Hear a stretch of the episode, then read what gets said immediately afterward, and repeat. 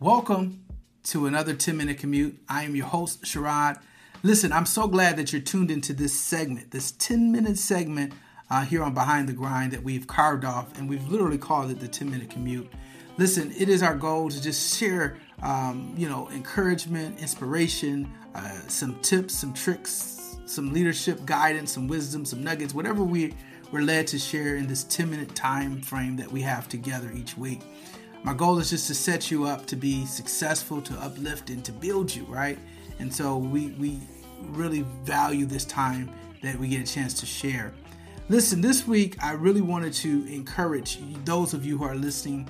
Most of you, I believe, are leaders, right? I believe you are leaders in some shape or form, some uh, whether you're a leader as a leader in your business, um, in your community, in your home, whatever capacity you find yourself a leader, and it doesn't have to necessarily be a formal title of leadership. We're all leaders, and and that's important to start there. That we are really all leaders. Um, like I said, most of you who are listening to this, leaders are necessary, right? Because so many people gravitate to leaders. We we we love a good leader in our life that can help us reach our, our destination, help us believe greater for ourselves, help raise our expectation. Leaders are very critical in our lives because they help us see where things are going. They help put things together for us. If you have a good leader in your life, um, and even leaders need leaders, right? We know that leaders need leaders, and even leaders need peer leaders, right? That they can build from. And so um, that's my goal. In most cases, I'm a peer leader to most of you uh, just to kind of give us some things to think about, right, in our journey, right? Most of you may even have other leaders, uh, like I said, that pour into you, which are great, right? And are, but the goal is really to drive um, an understanding that we all need each other, right? We all build upon each other. And it's just fascinating relationships and, and that we can't do things alone. We, we, we build off of each other and, and we get stronger from working together with other people. Um, so much so that even in the workspace, in our work environment, or even in our personal business, our small business, if we're called and God has equipped us to employ other people, it's important that as leaders that we set a, a, a, groundwork and that we become that powerful leader for the individuals.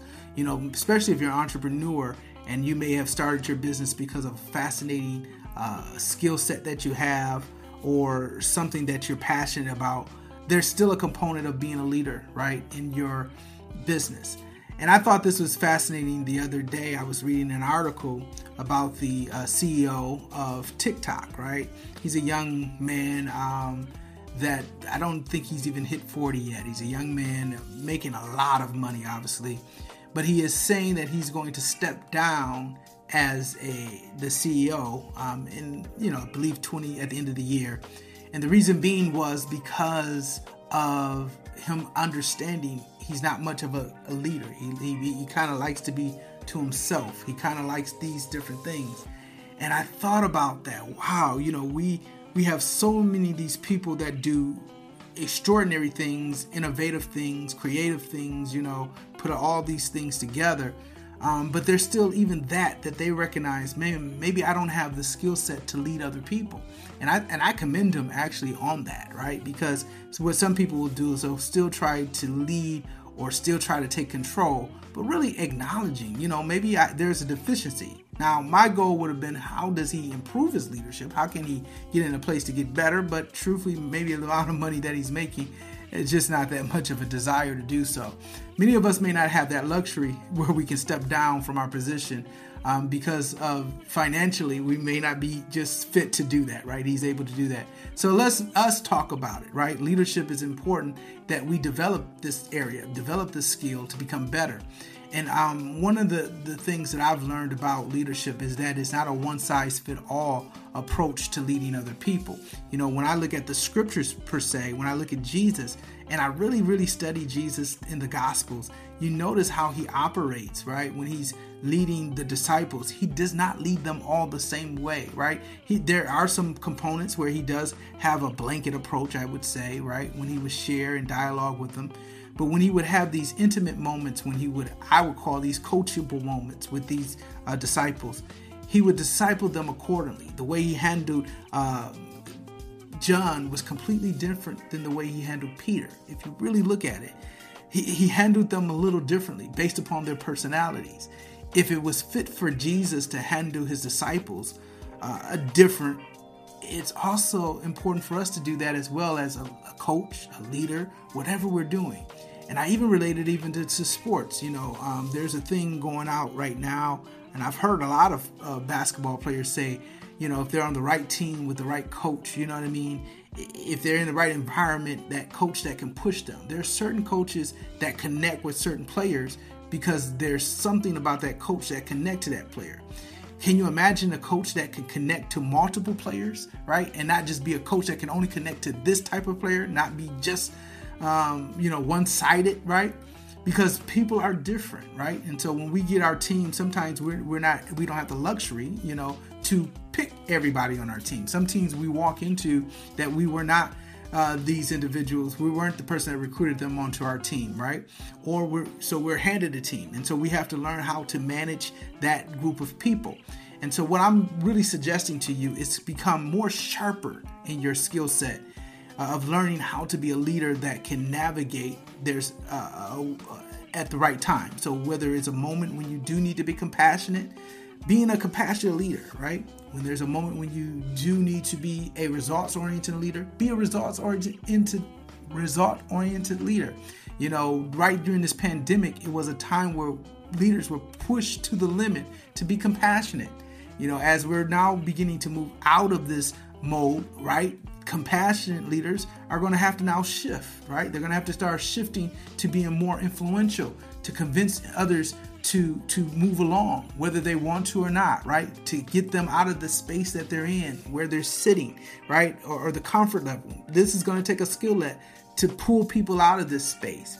And so i need us to understand when you're a leader you have to be fluid right? You've got to be a leader that's fluid to adjust to your environment to adjust to the people that you lead adjust to their skill set the ultimate goal as a servant leader is to serve others and what is required to make them better. You know, if you've got a talented person, now this is specifically, if you got a talented person on your team with a lot of potential, a lot of potential, but maybe you guys have not seen that potential. What is it as a leader? So really the question is for you as a leader, what is it that you can do to to get that potential out of them? Wouldn't it be a tragedy for an individual to be on your team with so much potential, so much talent, so much all this, that, and the other, and under your watch, that individual didn't hit their mark. Now, of course, we're not going to help everybody hit their levels, but if you didn't put forth the effort, how much effort are you putting toward helping them achieve their goal? How much effort are you willing to adjust to help them get there? That's the important component. So, with that being said, I really wanted to really give you today just something to think about as you're leading, as you're navigating, again, we've talked about this before. We are leading in uncertain, unstable times, per se, things that we're not familiar with. This is new ground that we're covering. But this is also a time for you as a leader to shine, right? This is time for you as a leader, uh, especially a leader of faith, right? Someone who has a faith component of it. This is a time that you can help other people who may be struggling through this time, who may be down during this time, who may need your uh, need your level of faith um, during this time. You, as a leader, can help pull that out of them. And that's what I really want to get across today.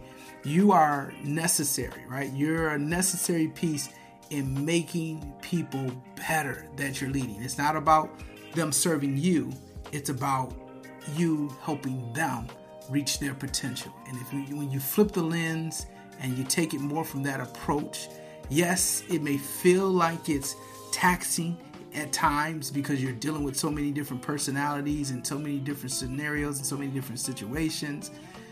But ultimately, it is here, it's a fulfilling purpose, it's fulfilling mission, it's fulfilling your assignment here on the earth because you're actually um, providing uh, a way for others to achieve their goals. And that is a, a, a skill set that is, is a lost art form today but if you can become really good at that, um, it will be truly fulfilling for you as well.